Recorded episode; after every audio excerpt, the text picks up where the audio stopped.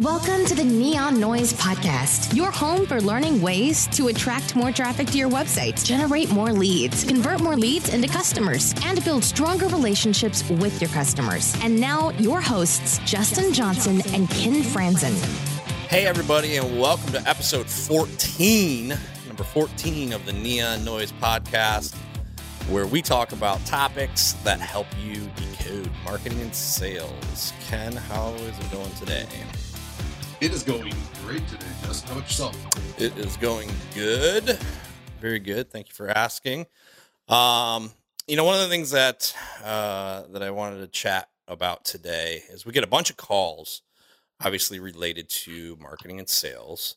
I thought that maybe doing a Q&A on some of those topics uh, that we get a lot of inquiries on would be helpful to our listeners. What do you think about doing something like that? No, that's great because a lot of the inquiries that we receive are repeats. They're common Right. questions that come across over and over again. And what better way to help our audience but uh, by covering some of these common questions they likely have as well. Exactly. So, why don't we dive in? Um, I would say that one of the most popular questions that we get is related to traffic and uh, what can we start doing to get additional traffic to our website? Obviously, increasing traffic is important. Just where are the best areas to start with generating additional traffic to my website? To start, yes, traffic is is the lifeblood of that funnel. That's the very first step in the the overall methodology that that inbound methodology that we speak so much about. It's really getting new or repeat visitors to our website, our brand, and it's important, I think, to preface this conversation with the right type of traffic as well, because the number of visitors coming to your site can be gigantic. It can be huge. Sure. But if it's the wrong type of visitor, it's not going to continue that process into converting to a customer. So I preface this that we are focusing on our buyer personas that we've created, and we're we're really trying to get the traffic from them in particular. But let's start off with with the the low hanging fruit.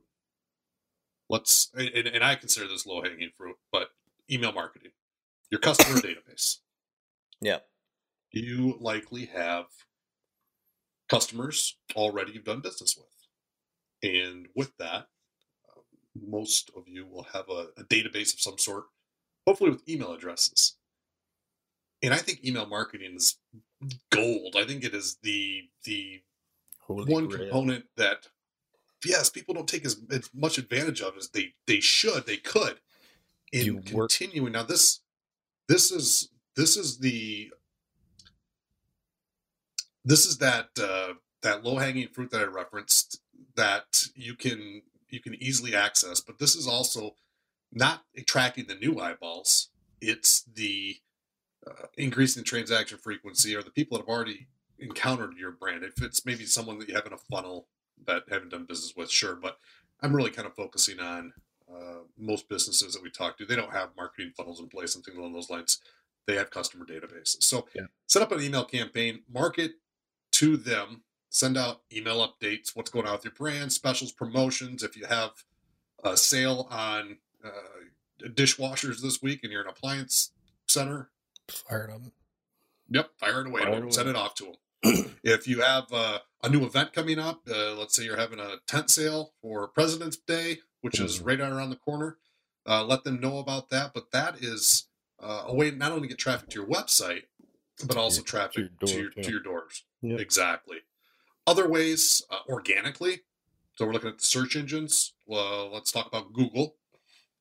We want to obviously try to gather as many uh, leads or excuse me visitors to our website from the search engines.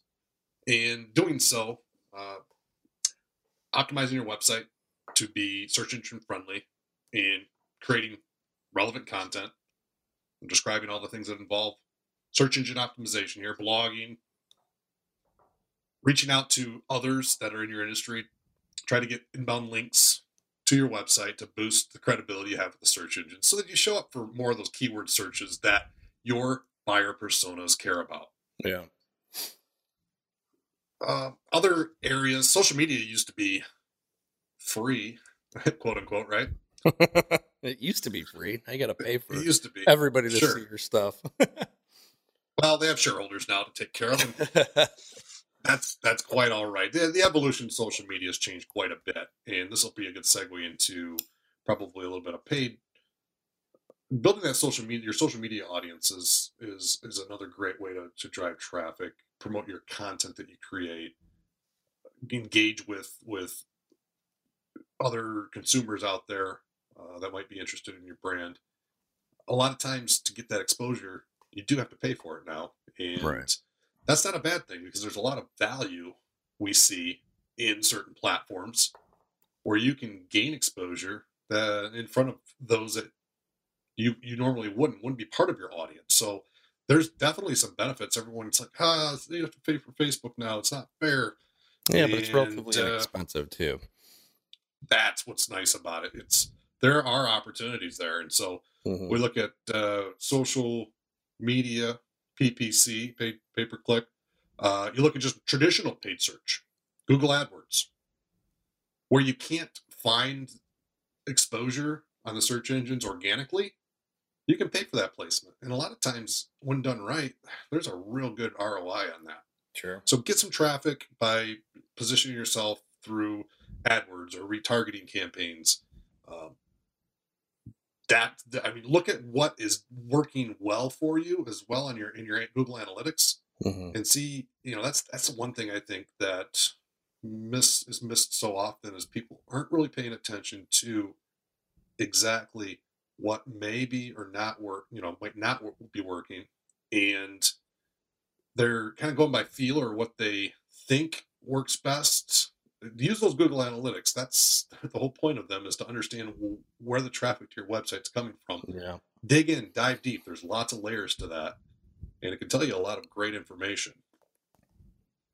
Awesome stuff. Um, those are all great items that are going to definitely get additional eyeballs to your site. Um, I think another question that we get quite a bit is related to photos and photography. Uh, so many sites that we see, they really, really do lack uh, good quality photography. So the next question would be where can I find good photography for my website?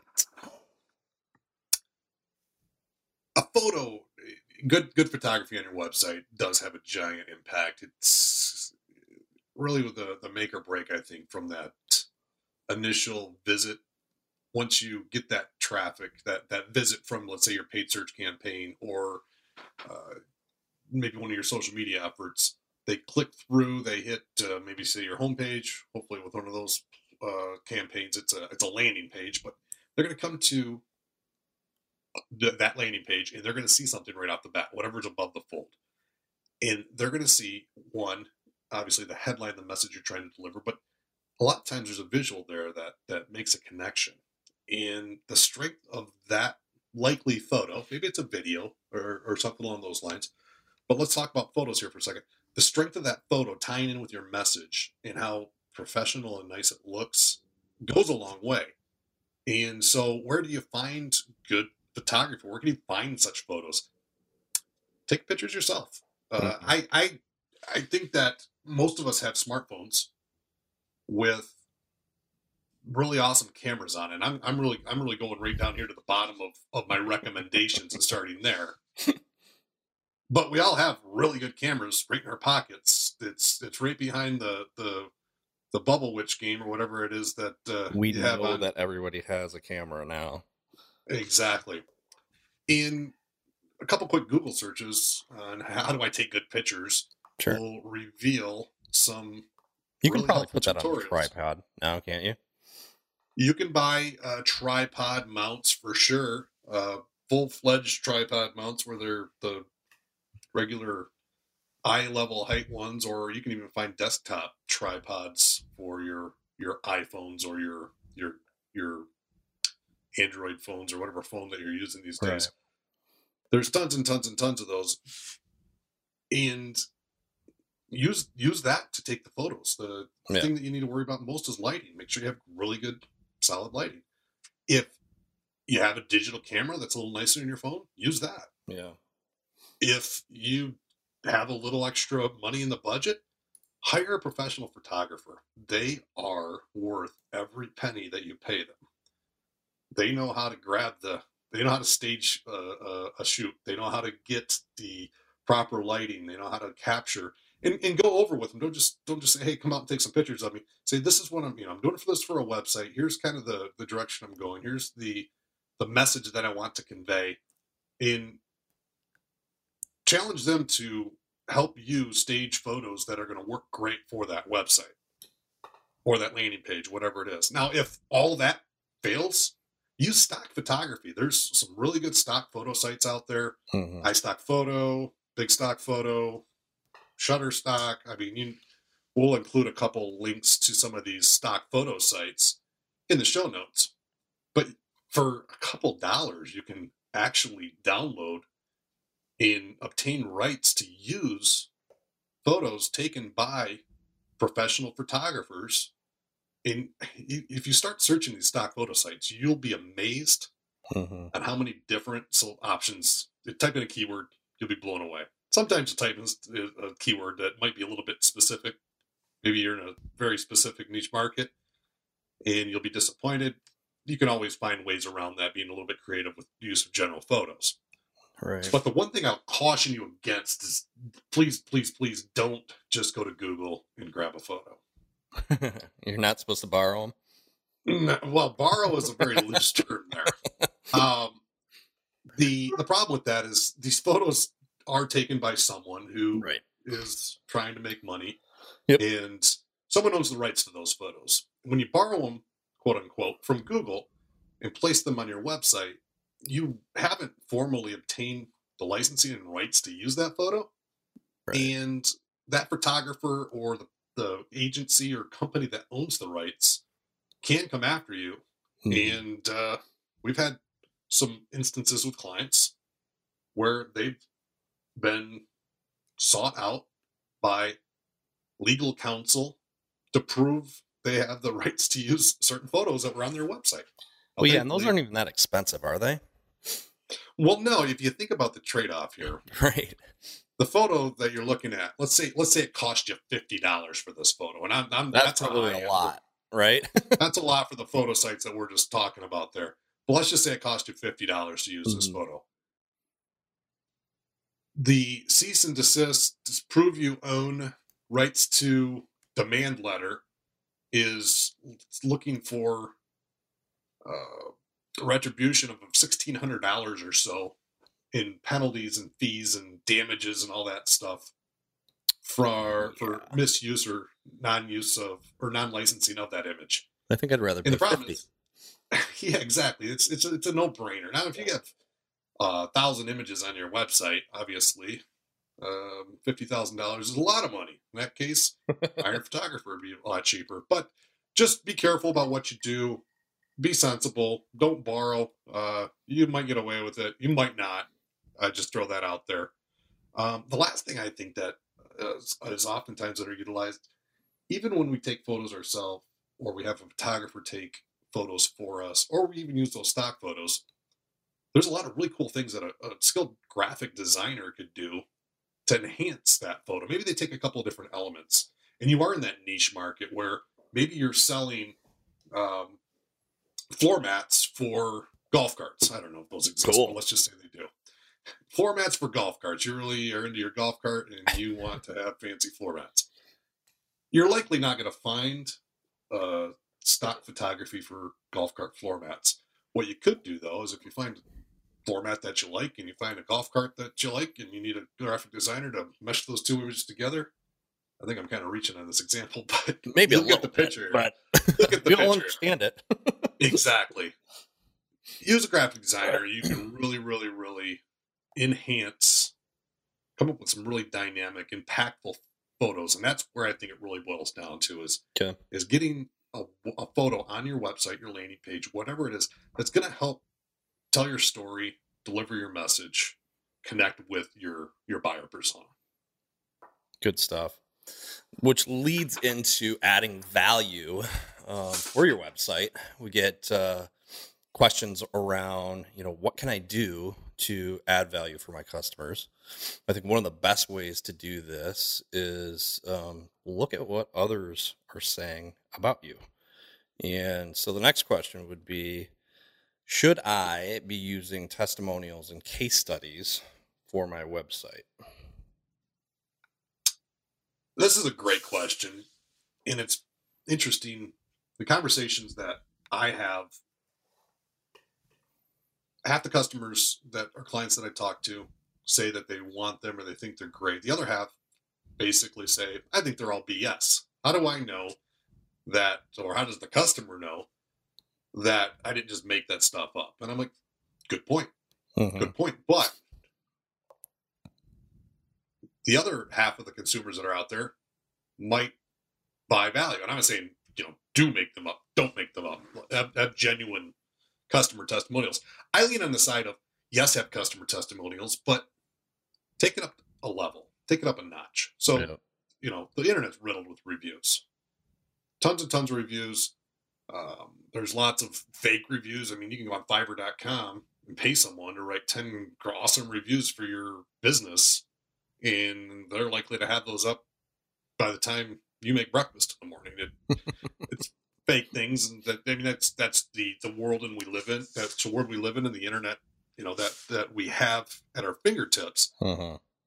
But to add some some validity to the testimonials and some conviction behind what you're placing or stating your customers are saying about you, take it another step further and either go with a case study, which is a more specific example Hmm. of here's a customer, they approached us with a problem. Their problem was XYZ. Our company took that problem and provided this solution, which benefited them in these particular ways. Right. Now you have not only, and then yeah, sure, you'd have that that testimonial that um, Neon Goldfish helped our, our, business grow 300% over the last year, blah, blah, Mhm. blah.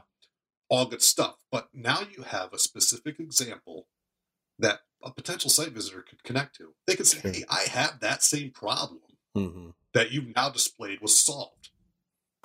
What about kinda- tying a video into that? that would be the next step. Tying a Okay. video would even be better, and that Mhm. that would be the the the gold the gold medal of of these three options. If if Mhm. just the the ver- word testimonial was the bronze, and the case study was the silver. If you could add a video to this mix, or even a Mhm. video period, that is is awesome. Now the video, hey, sure, you can go on in in go the full lengths of, of hiring a video production company and shooting a video, and you're going to have a killer video testimonial. You could also take that same cell phone that you were taking photos of, and I definitely suggest if you're shooting video with your phone, use a tripod because our hands are not as steady as we'd like to think they are. and you could shoot video of a customer testimonial and with some simple editing software, um, have a nice video of one of your clients talking about their experience with your business.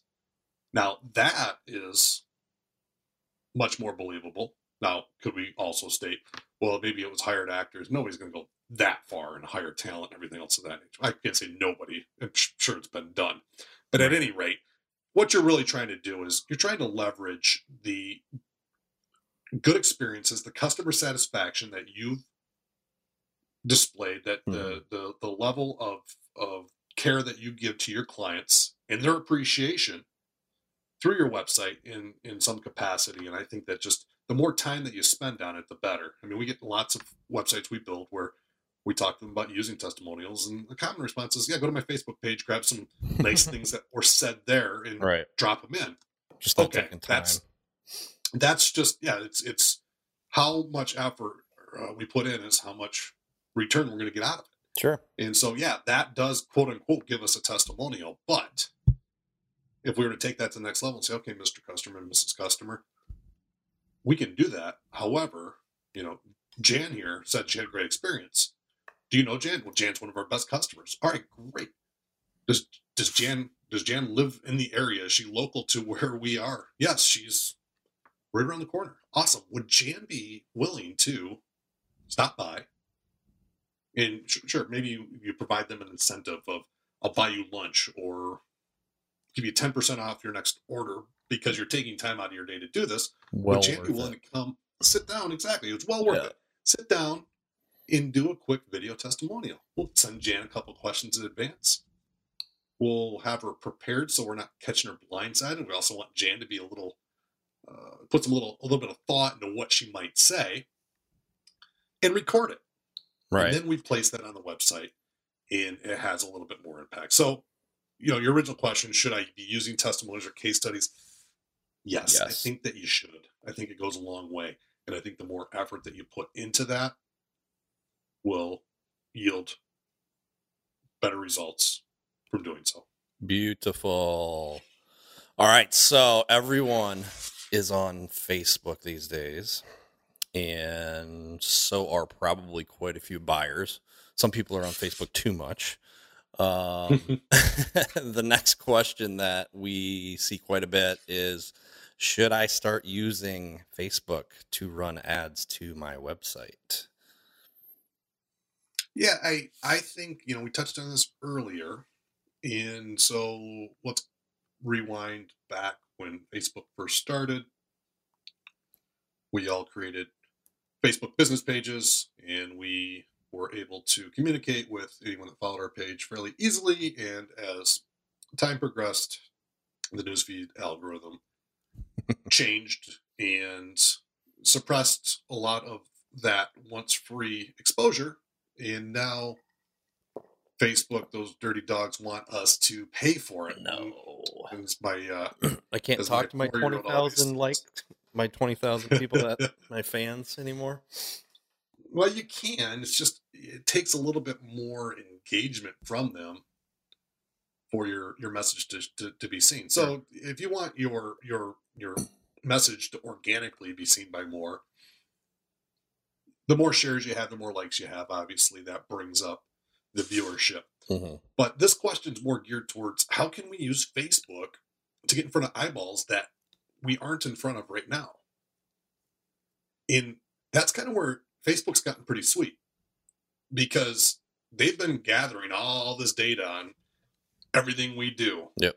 Ultimate uh, case of Big Brother watching us, and they know what we like and what we dislike, our demographics. And so to leverage that data that's available in the Facebook platform, you can create some pretty targeted campaigns, which is nice because if you think about the strategy of really focusing in on your target buyer personas, Yeah. knowing that information is is half the battle and then the other half is just finding ways to get in front of those specific people hmm I mean, going you know, not to go back to bash on anything traditional media wise, but one of the biggest challenges that we face today when we look at a billboard or a radio campaign is the rates you pay is for the total listening audience Yeah. or the total number of cars that drive past that billboard. How many of those cars are actually interested in what you have to say, right? That's exactly right. How many of those impressions, those listeners, are actually your target market? And the answer likely is a very small percentage, but there's no way to, to Mhm. really segment that out. So you have to pay for the entire market. So here you have the opportunity to really niche down and say, I don't want to pay for the people that have a high likelihood of becoming my customer. And I want to easily determined. and to set up one of these campaigns is not challenging at all. Facebook's done a great job of giving us the tools to go through and step by step build one of these ad campaigns and get in front of those. And, and the nice thing about it right now, I say this right now because I don't think this is going to be forever. Right now, it's the price point is It's just Dirt Awesome. cheap.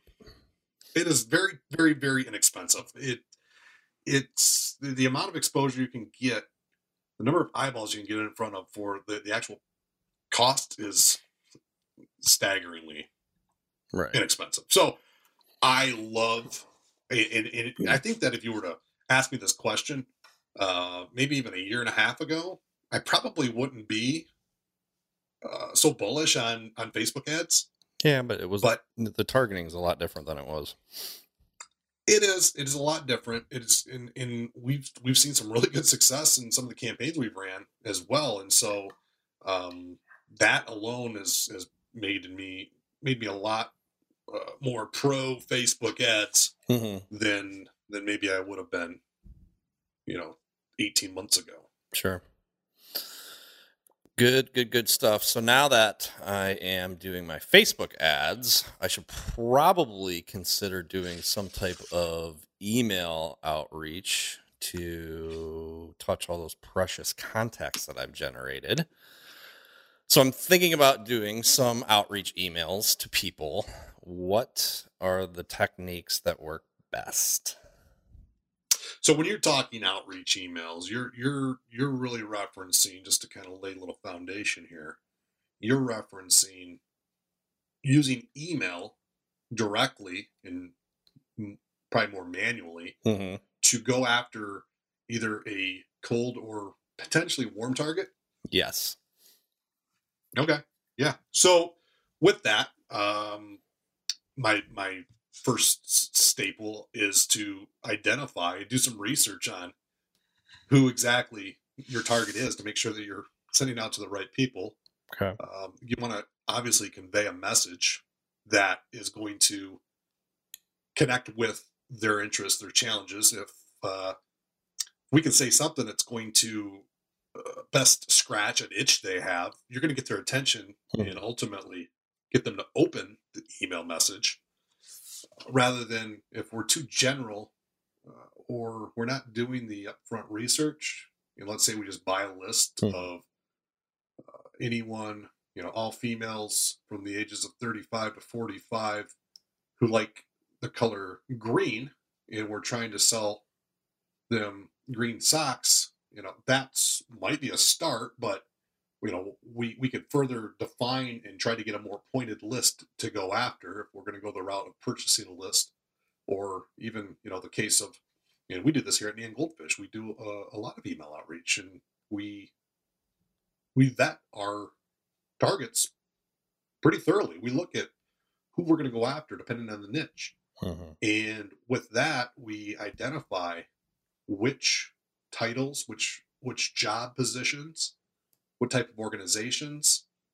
We research. Uh, I mean, call it stalking, whatever you want to call it, but you know, It's kind of we're trying to find out as much. It kind of is, but you want to try to find out as much information. I mean, if you're selling a higher ticket item sure. and you have a high profile individual Who that you're you're trying to gain their attention, yeah, Mhm. they're well. Think about this: they're likely getting more than just your email that day. Yeah. Think about how many emails hit your inbox each day.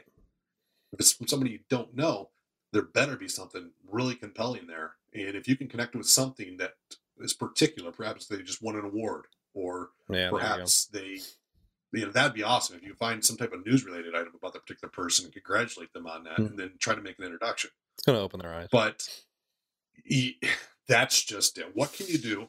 And this this goes back to the the trade off of effort to reward or return. The Mhm. more effort you put into researching, vetting these these individuals you're going to do outreach, the better results that you're going to get. Yeah. Where buying a list is easy, anybody with a checkbook can do that. But the overall return, the the open rate, the click through that you're going to receive on that is suspect. Right. So let's just talk about a little bit about the message itself, the subject line, the most important component, because that's what they're going to first determine if it's something worthy of, worth opening or not. And so you definitely want to get a subject line that you know and, and start tracking the effectiveness of subject lines to see which ones perform well, which ones don't. Um, look at the message itself, include Mhm. visuals, something that's going to grab their attention right away.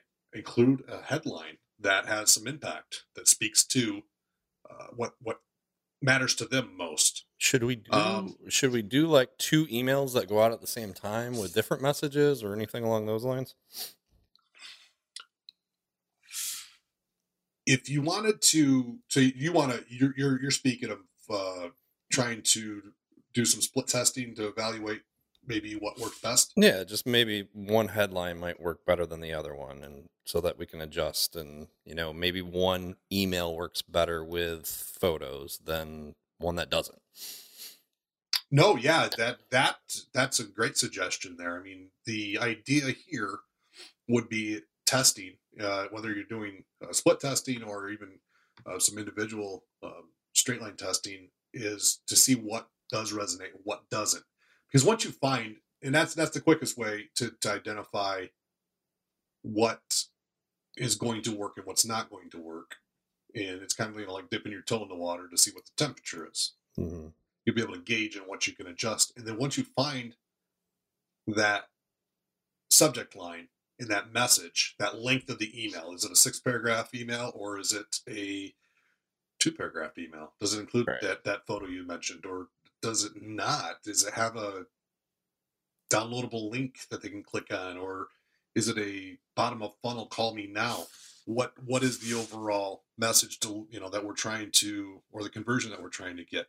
And then once you do figure out what that what works best, then then obviously that becomes your winner. Now, you might have a sequence of emails where they may not open the first one. Yeah. And it might take a couple attempts to actually get an open from them, Mm-hmm. but it doesn't mean that they don't know who you are. The old cliche, the squeaky wheel gets the re- the grease is applies here, right? Yeah. How many?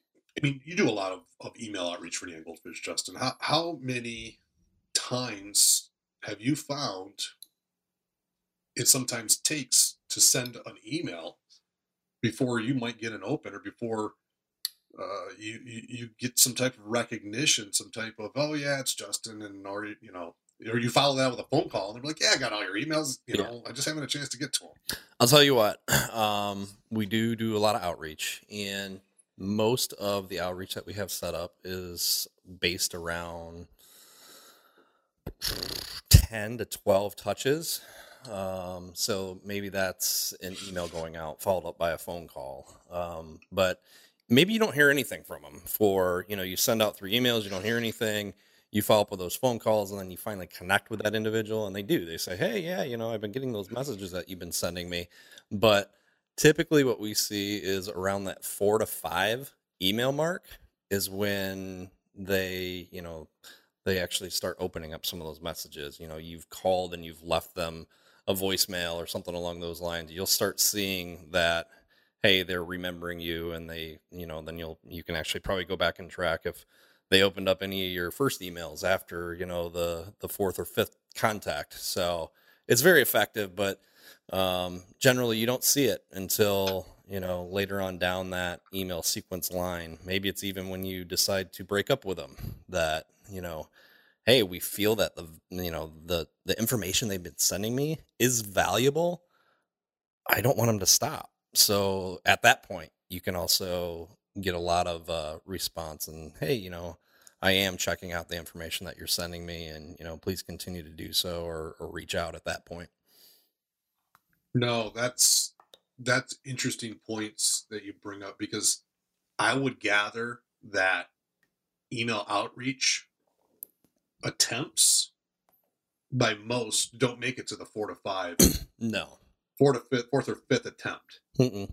In it's, I mean, we read uh, somewhere. I, I can't even remember this. You, you shared me an article with me that was just fascinating that showed some types of sales cycles. And, and again, this depends on the product you're selling and the consumer you're selling to, but it could take up to 10, 15 attempts oh yeah easily before you actually connect with the customer. well especially if it's cold Exactly. You- you- there's a lot of, of passive rapport building you're trying to do there. right And yeah, you're you're trying desperately to get in front of you know we want to get them on a call to to try to close them down, but Yep. if it's cold, like you said, eh, there has to be some trust established and built up, and so you know to go back to the beginning of this, knowing your target, spending time crafting your message, your subject line that's geared towards what matters most to that target, and then building some frequency Yeah. uh, with a message that's been tested to be effective is the winning winning formula there. Absolutely.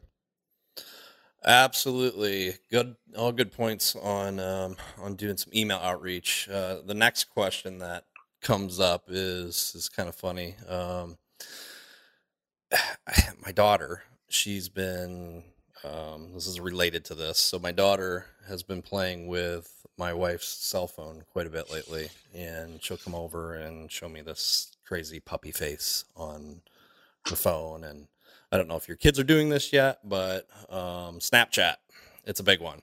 And uh, we get quite a few businesses that are asking us if they should be taking Snapchat seriously for their business. Yeah, well, no, my to answer your question, my kids have not. Uh, the two younger ones haven't. Claire, the oldest, she's been playing with Snapchat a little bit, um, and I don't dare show the the little ones. I call them, my minions. I don't dare call show the minions because that would be the end of. If Jack could put a puppy face on L, then it is all over.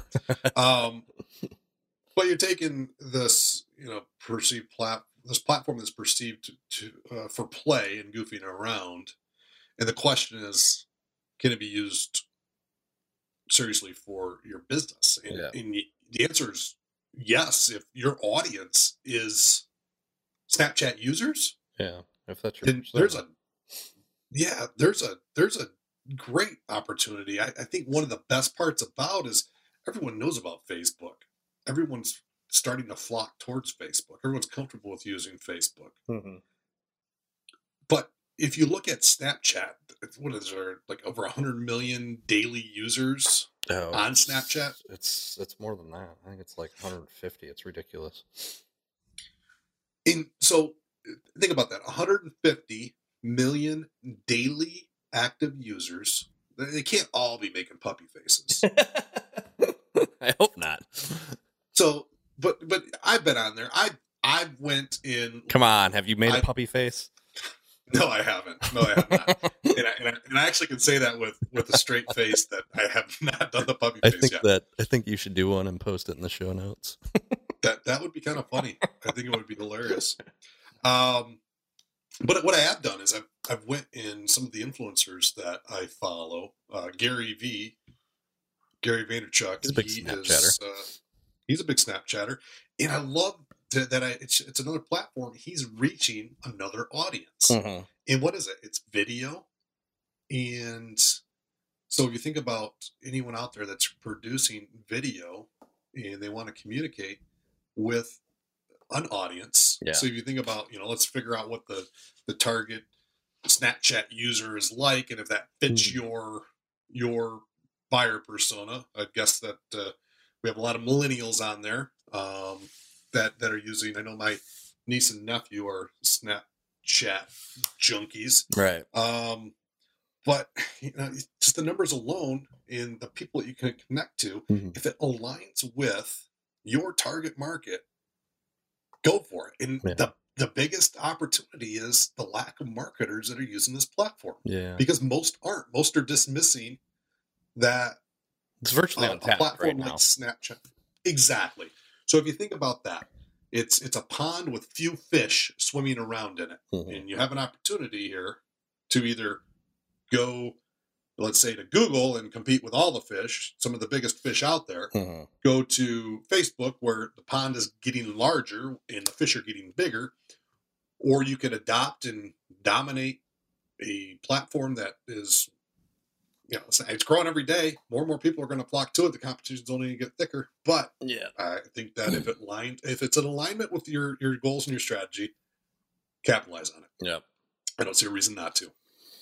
Good stuff. So go make yourself a puppy face and get that ready to be posted for all of our lovely listeners. Um, all right, next up, responsive web design buzzword from I don't know when did that uh, pop up about a couple years ago. A couple years ago, but then Google came out with uh, some information that said if your website was not responsive, that you were going to get penalized and all this crazy stuff was going to happen to you. Does it matter if my website is mobile ready or not? Yes, this is actually a, an interesting question. It was a big topic a couple years ago, and then not too long ago. I'd have to pull the date, and we'll add that to the show notes as well. Pull the date of the notice where Google said that they were going to start prioritizing websites that were mobile responsive. How many phone calls did thought, you get? I mean, it was it was it was crazy. it there was there was quite a bit because I think there was this mass email went out to every Google user on the planet that was what's going to happen to my website? Is it gone tomorrow? Right. It, it, that was that was a common question. Is is you know, and the nice thing was we had already been building websites to be mobile ready for a long, long time at that point. So the majority of our clients that had their site redone were already geared up for this change. And to save anyone from freaking out right now. If your website's not mobile responsive right now, at this very moment, I'll explain what that means. It doesn't mean it disappeared from Google. It just means that Google's giving preference to those that have mobile responsive websites over those that aren't. It's a it's a search signal now, and the reason why we are a society that now uses mobile devices more than desktops, and so we have the darn cell phone that we're using to shoot photos and videos of our testimonials, but we're also using it for searching for everything from A to Z. And so when we start to see in the Google Analytics or in your, your website metrics the trend of uh, or the number of site visitors uh, more coming from mobile than desktop, um, that's just proof in the pudding that uh, it's it's already happened, and it happened a lot quicker than I anticipated. Yeah, uh, that that taken down. So let's back up. Let's talk about what it means for a website to be responsive. so when cell phones first started coming out, uh, we went from from our our dumb phones to our smartphones. That whole transition, we identified that websites looked like garbage on that small screen because they got all smushed down. So back then, we created a mobile version of a website, and that was uh, a separate web entity, a different web property that would recognize if the search was coming from mobile device, it would display a different appearing website, which worked great until all the cell phone manufacturers started making all these different sized cell phones, and then tablets hit the market, and now we have another screen size. And so it's like building the, 25 devices all at the same time. It was fun. And also, I think what was more of a headache back then was if you made an update to the full version or the desktop version of the website, you then had to go and make uh, that same addition or update to the mobile version of the website. Correct. So we began the idea of a responsive design came to light and what responsive website design does is rather than uh, being a fixed website uh, with with fixed proportions and things like this, it actually expands to the width of the screen upon which the website's being viewed. And what that means basically is the letters, you know, your, your fonts don't shrink down to be teeny tiny. Your navigation will rearrange. So if you're looking at a mobile device, likely the navigation will collapse into the very common three line toggle menu button that you see at the top of a lot of mobile versions of websites. And uh, as an easy way to see if a website's responsive, if you want to check real quick and see if your website's responsive, one of the easiest ways is open up your website in a browser window on your desktop and grab the corner of your browser window and just slide it left to right and see if the elements of your web page rearrange or if you get a horizontal sliding menu excuse me, a horizontal uh, scroll bar. Um, that's one of the easiest ways. a lot of websites are mobile responsive these days. Uh, it's been something that's been around for a while. Long enough. Right? Uh, but the thing that we see still quite a bit is there's still a lot that aren't. And so Yeah. um, we've touched on, you know, Google gives preference to those that are mobile ready or mobile responsive. Um, we've also touched on, you know, another reason being that it's easier to update if you have a mobile responsive website than if you maybe maybe you have one of those mobile versions of a website. Um, you definitely want to uh, make that change. But I think the biggest item that should be considered is the users, the visitors to your website, and the experience they have. If they're pulling up on the phone and you're serving up Mhm. a, um, a shrunken version of your website that they have to uh, you can't really visualize this through the podcast but you got to do the pinchy finger thing right you got to Right. expand the page find the button you want on the navigation you click on that button and then the new page reloads and you got to make the text area bigger because it's too small for anyone except for uh, uh, someone with a microscope to read so these are all reasons why you really should should make if you know the switch and if your website is not mobile responsive. Yeah. um, and- and even if you don't care about you know where you show up in google uh, do it for your users. Do it for the do it for the consumers man. Do it for the uh, consumers. I mean, fifty percent of our visitors are, are mobile, so. In most websites it's more than that. Yeah, it's it's it's amazing when you pull analytic reports up and, and just jump in your analytics reports and just look. I would i would be willing to bet that 80% of the websites that we manage Mhm. have more mobile views more mobile visitors probably. than they do desktop visitors without a doubt I've, I've never really went through and tallied it all Yeah. up but i know that with the exception of a few that i think of right now all of them that I can, you know, all except for a few are, are for sure getting more mobile Mhm. mobile visitors. So Good- do it, people. Good stuff. Do it for the consumers, people. Do it for the consumers. All right. So next up is focused on content, which we've talked quite a bit about in a few of our uh, recent podcasts. You know, everybody's always talking about content is king, and you need to make sure you're creating new content. You know, and all that good stuff. Why is content marketing so important? Well, content marketing does a lot of things for you as uh, in your marketing efforts. For starts, and I think my favorite is it positions you as the expert or as an expert in your industry. When you're having creating conversations, so for content marketing, we're talking anything from blog posts to infographics to explainer videos or any video for that Educational for that argument. right? educational things, a podcast. I mean, this podcast we're doing right now is a component of content marketing. These are all different channels of which we are uh, sending out, distributing our our thoughts, our our expertise, our our weigh-ins on on anything uh, related to our particular industry in different modes that can be consumed different in different ways. So with the creation of these, it, it positions you as an industry expert. You're actually having a conversation Mhm. uh, or writing an article about something that related to your industry that you hope will help consumers that are are interested in, in the topic that you're talking about. Um, and so that alone, I think, is is the the the most important component of content marketing. Um, now, with that, what are some of the other benefits that make it even more important?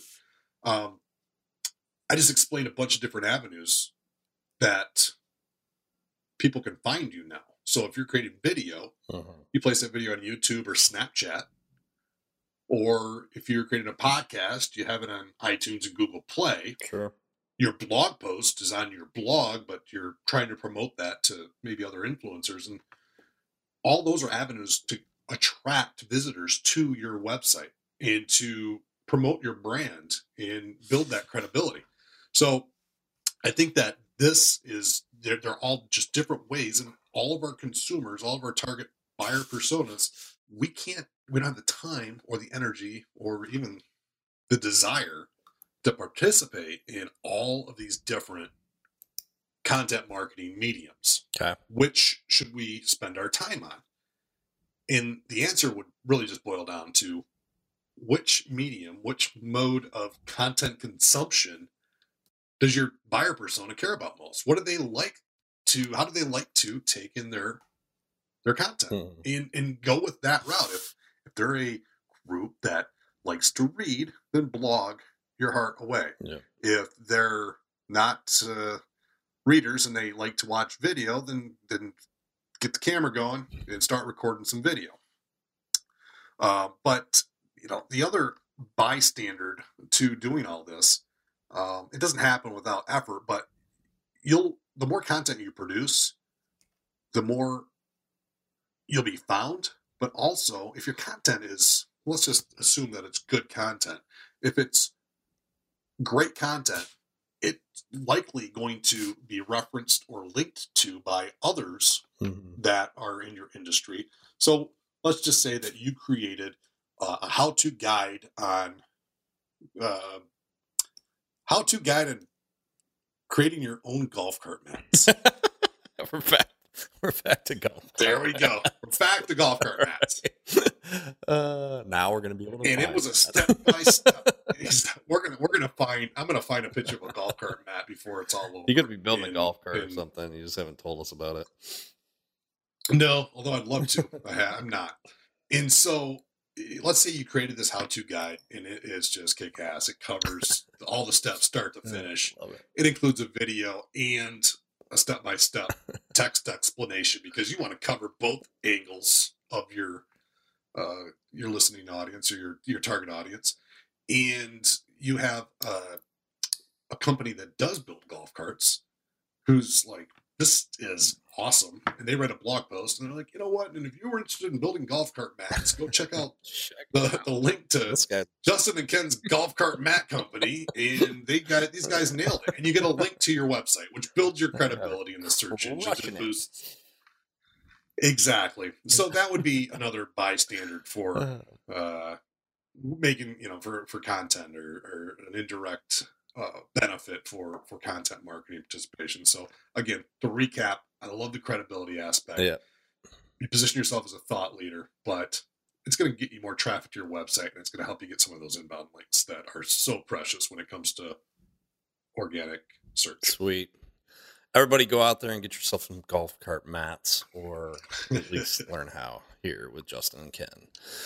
All right, so good stuff. We all have a, a good understanding of why content marketing is so important for our businesses. Um, does the frequency of putting up content matter? Should I, you know, just how often should I blog? And what should I be blogging about? That's a very good question.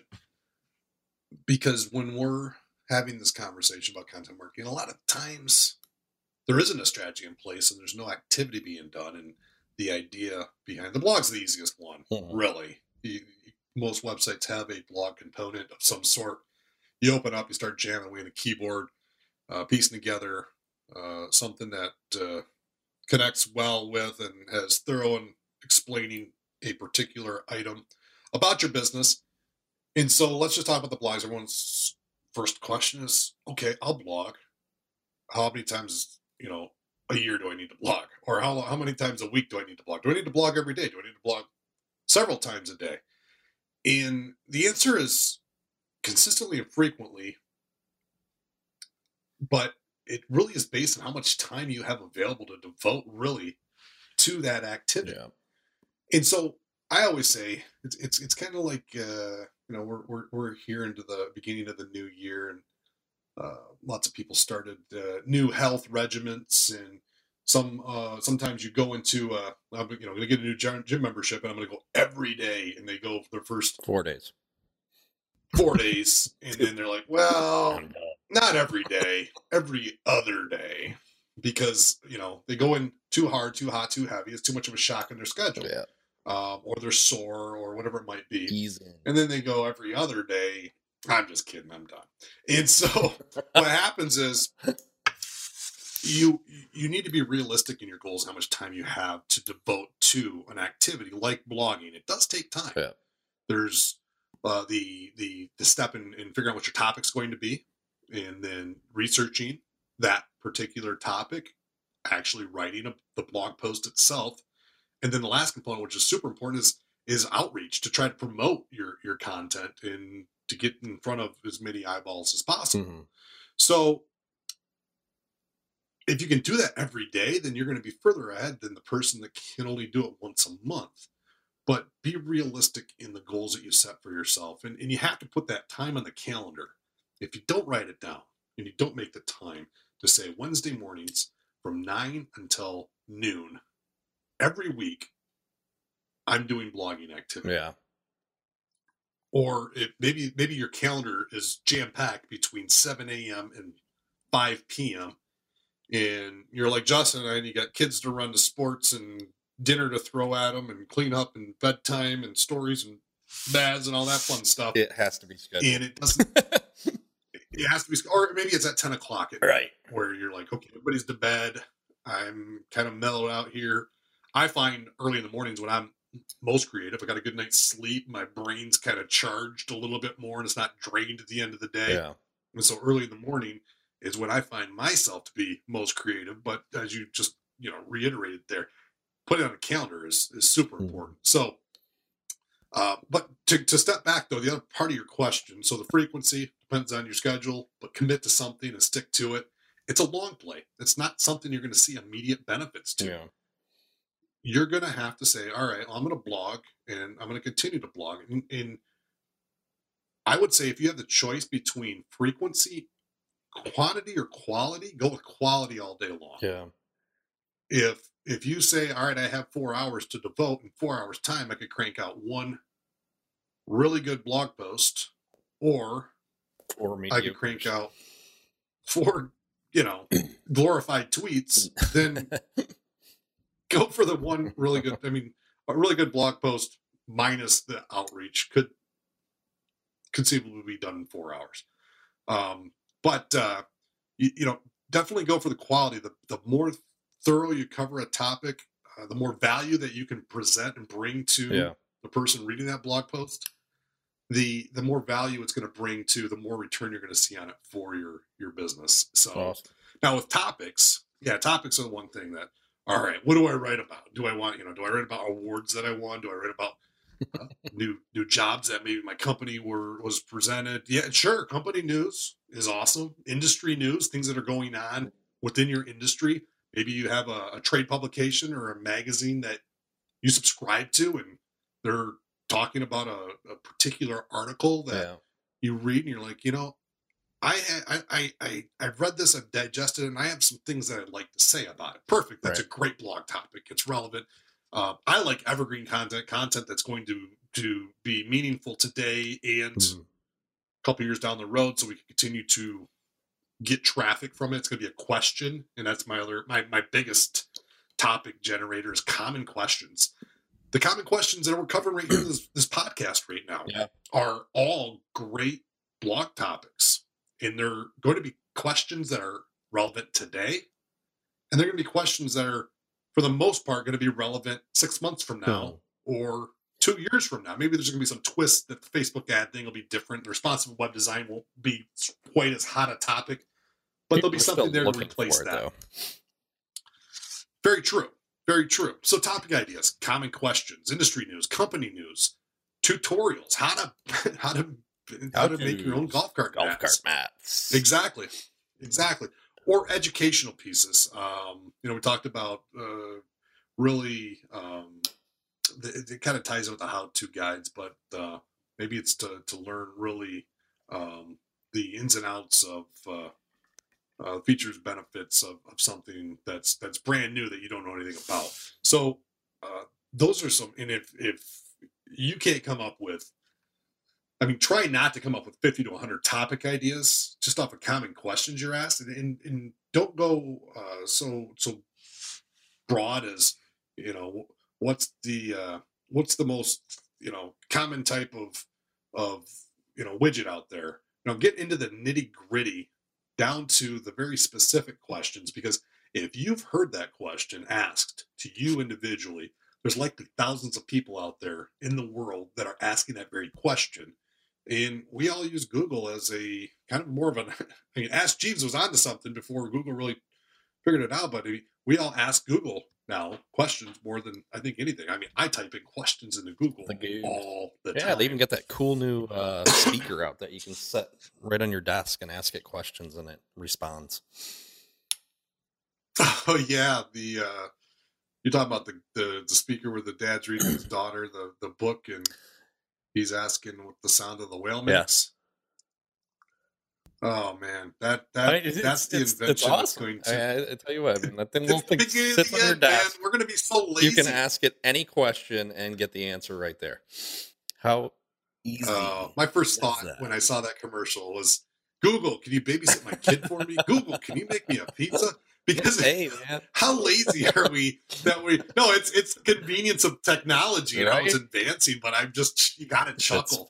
you know it, it, makes you think back to that movie WALL-E where where all the humans are just laying on those floating couches whatever they are and we're just getting fat and just you know we we can't we can't even get up. We don't even function anymore because everything's so automated. I mean it's hey, scary but it's it's so true. we're uh that's the times we're in so Exactly. All right. So we do all this cool new content marketing and blogging and all that good stuff. I want to start promoting some of that content somehow.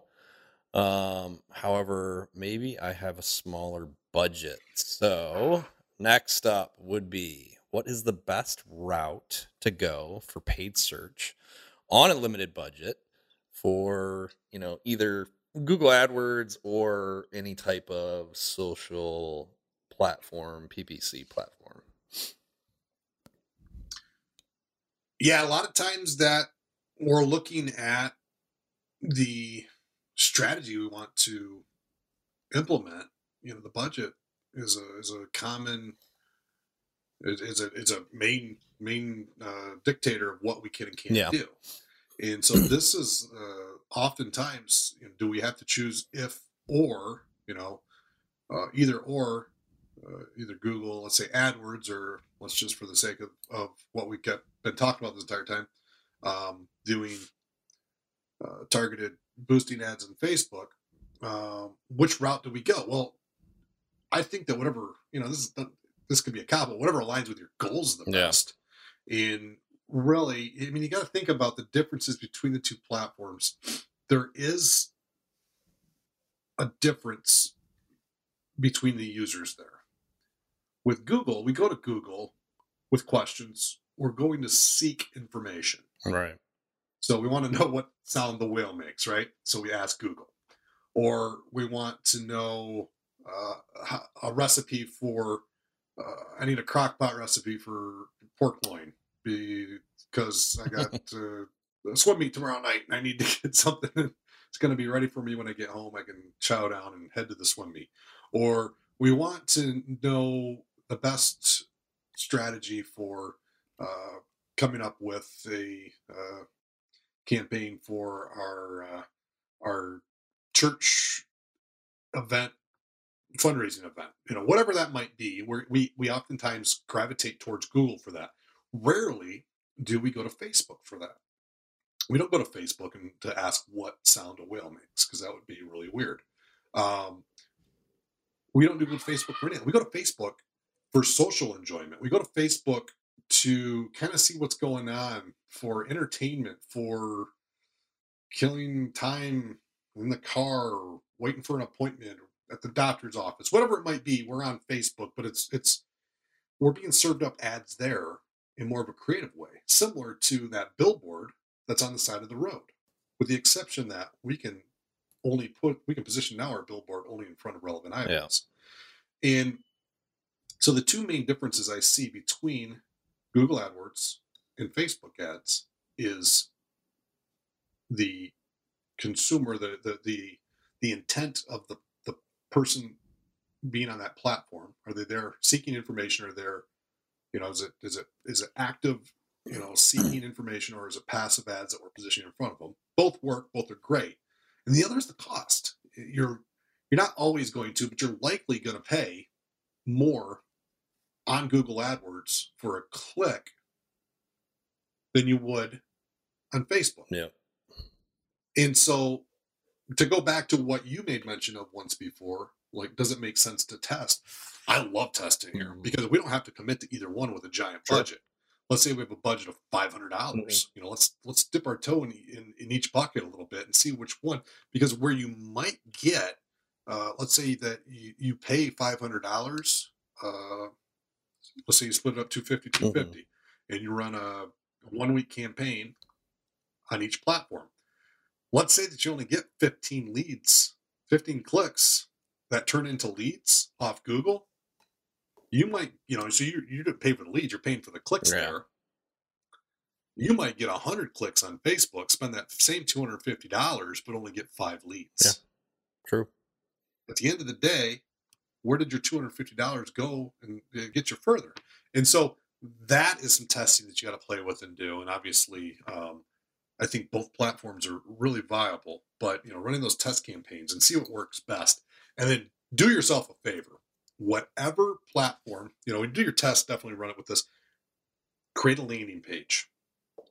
In the landing page, use verbiage and photos with a, with a call to action, whatever the conversion you want them to do. If you want them to um, fill out a form to get a free consultation, if you want them to download your ebook, if you want them to um, like your your page, I guess that would be uh, definitely towards Facebook. But whatever it is that you want them to do, drive it to a landing page and not to the homepage of your website.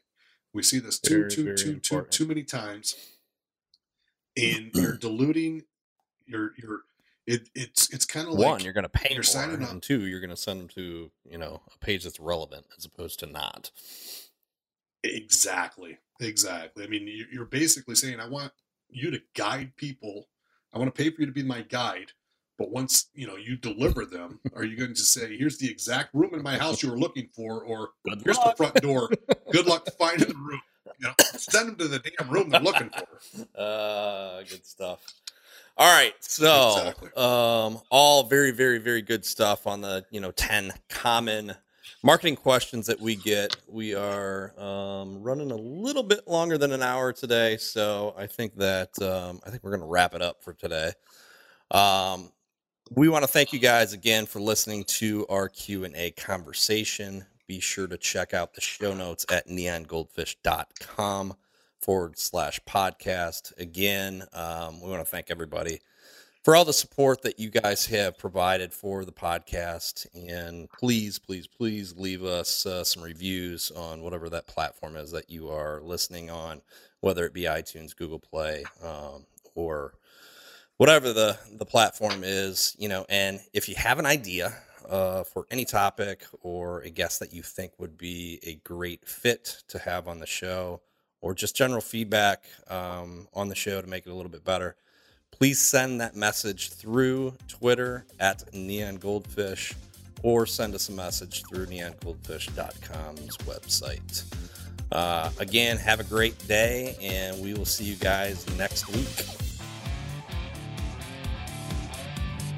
Thank you for listening to this episode of the Neon Noise Podcast. Did you enjoy the podcast? If so, please subscribe, share with a friend, or write a review. We want to cover the topics you want to hear. If you have an idea for a topic you'd like Justin and Ken to cover, connect with us on Twitter at Neon Goldfish or through our website at neongoldfish.com.